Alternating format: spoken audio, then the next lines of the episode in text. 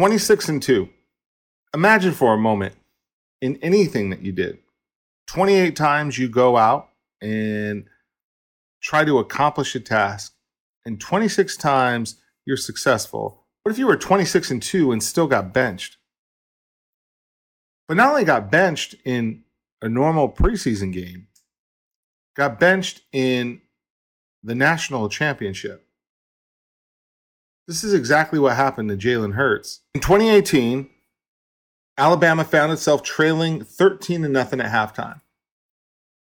And Nick Saban, arguably one of the best college football coaches of all time, made an unprecedented decision to replace Hurts, who was struggling, with a true freshman, Tua Tagovailoa, who had limited game experience but had shown much, much promise as he shows today with the Miami Dolphins in practice.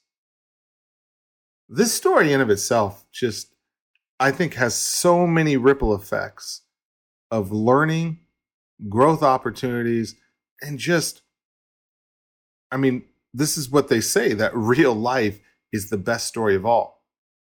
Can you imagine being 26 and 2 on a national championship team? You're the quarterback, you're the captain of the team, you've done everything they've asked you to do, and you get benched. How would you react? what would you do? What stories would you tell yourself in your head? That one is pretty amazing to me. What Hurts did and how he responded. He didn't pout. He didn't make a point to let everyone know on social media. And today, where you look at somebody wrong there in the transfer portal, he didn't even transfer immediately he stayed. And when asked about it, he has a saying. He says, You either win or you learn.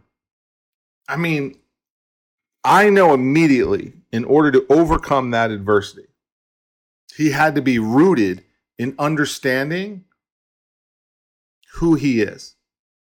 He knows who he is. If I asked you, who are you? Would you know how to answer that? Now, I don't want to know your name. I don't want to know what you do. But truly, what's your legacy? I think you need to understand that answer before you truly can start to overcome adversity. And I think this is very applicable in the Jalen Hurts story, but it's also very applicable to business today. I talked to a lot of businesses today, and the number one topic or a top trend topic they have is around this concept of resiliency, sustainability, and keeping up. Make no mistake about it, the number one resilient thing an organization can do is develop their people. You want to stay lasting, you want to stay future proof, is start to invest and develop your people. It's the number one thing you could do to maintain a legacy and resiliency in your own organization.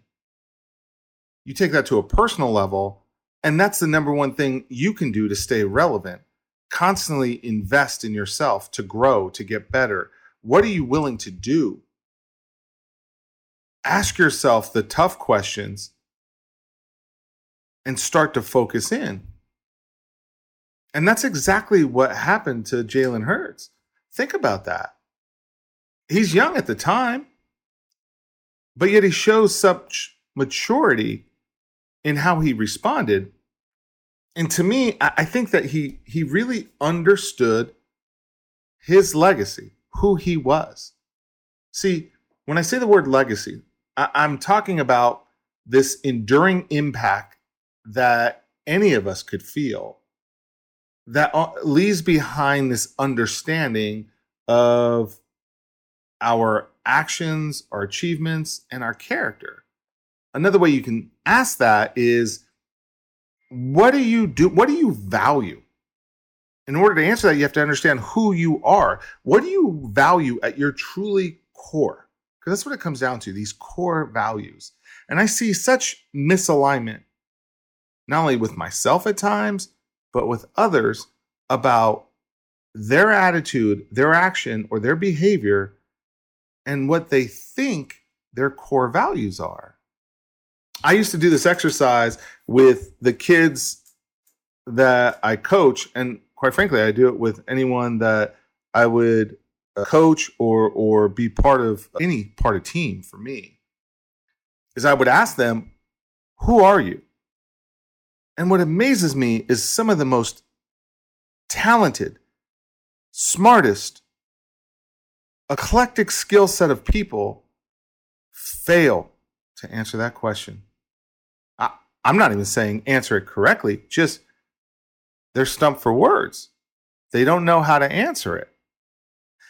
And I think that is what you need to answer first and foremost. Talked about building a personal brand and how your story is more valuable than you think. But in order to get that story right, I started thinking I really need to have this conversation here about defining who you are, knowing what you truly value, and then being in alignment with your attitude, your actions, and your behavior accordingly. And this was never more exemplified, I believe, in the Jalen Hurts story about being 26 and 2 and being benched. It blows me away. And now, here's what's even better in his story. So he he stays the following year. And when called upon, comes cold off the bench and delivers for his team. And then it allowed him, I believe, to have closure. And I, have I've learned this as I've gotten older in life that closure is so important. Make sure that you have closure in even the little things because it's so important to your mentality, to your mindset. And I believe that's what happened. I believe that he was able to get closure because he was able to deliver a year later after being benched at 26 and 2, by the way. I know I keep repeating myself, but I'm just blown away by that. And deliver. And side note to the story, like I don't want to go down too far, but I mean, really? At the time, we didn't know that Tua and Jalen Hurts would be what top 10 QBs in the NFL. Tua was a freshman at the time, and Jalen Hurts was a sophomore. So 26 and 2, facing adversity, was able to handle it in the right manner, to learn and to grow from it, because he was rooted in his legacy of understanding who he is, knowing who he is, and having what he values aligned with his attitude, with his actions, and his behavior. I think that's a very powerful story that we all need to sink in and drink for a while and let that marinate with us in a number of different aspects. It's said that adversity brings out our true character.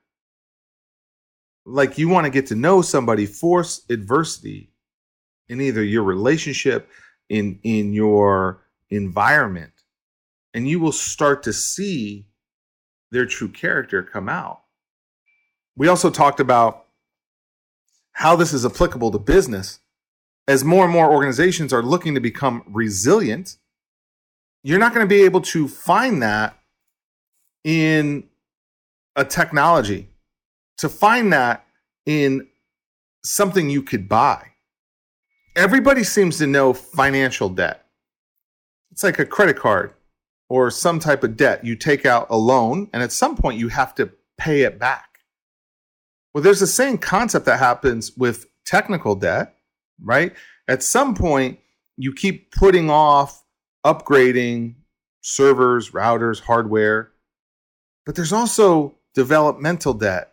And I think what happened post COVID is is that made every single business say, You're going to pay up. Well, you're going to pay up. And what's amazing to me is it seemed like overnight people seemed to what lose skill sets or or there was exposure about the lack of of adjacency skills or technical skills that individuals had. But organizations need to look in the mirror because that developmental debt their people becoming irrelevant happened on their watch.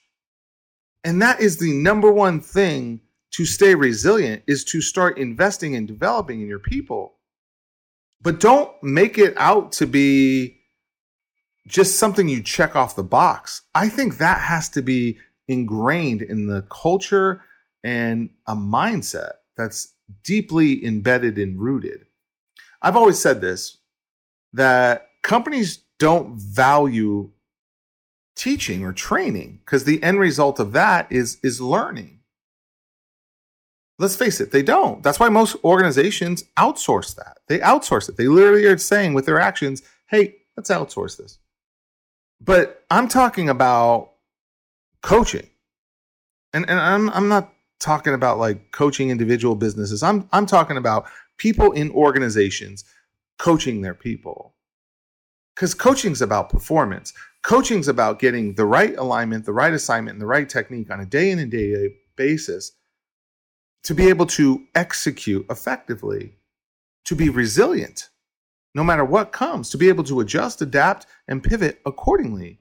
Resiliency that comes in the form of developing their people. You want to know if your organization is one of those organizations? I always just look at what they do with their development. Is it outsourced? Is it an event? Oh, we're going to have a training. Come on in and we'll do it for like two, three hours? Or is it just ingrained on a daily basis, focused on, understood, embraced, measured, and then executed upon? Resiliency. I think the only way to truly become resilient as an organization is the number one factor start developing your people.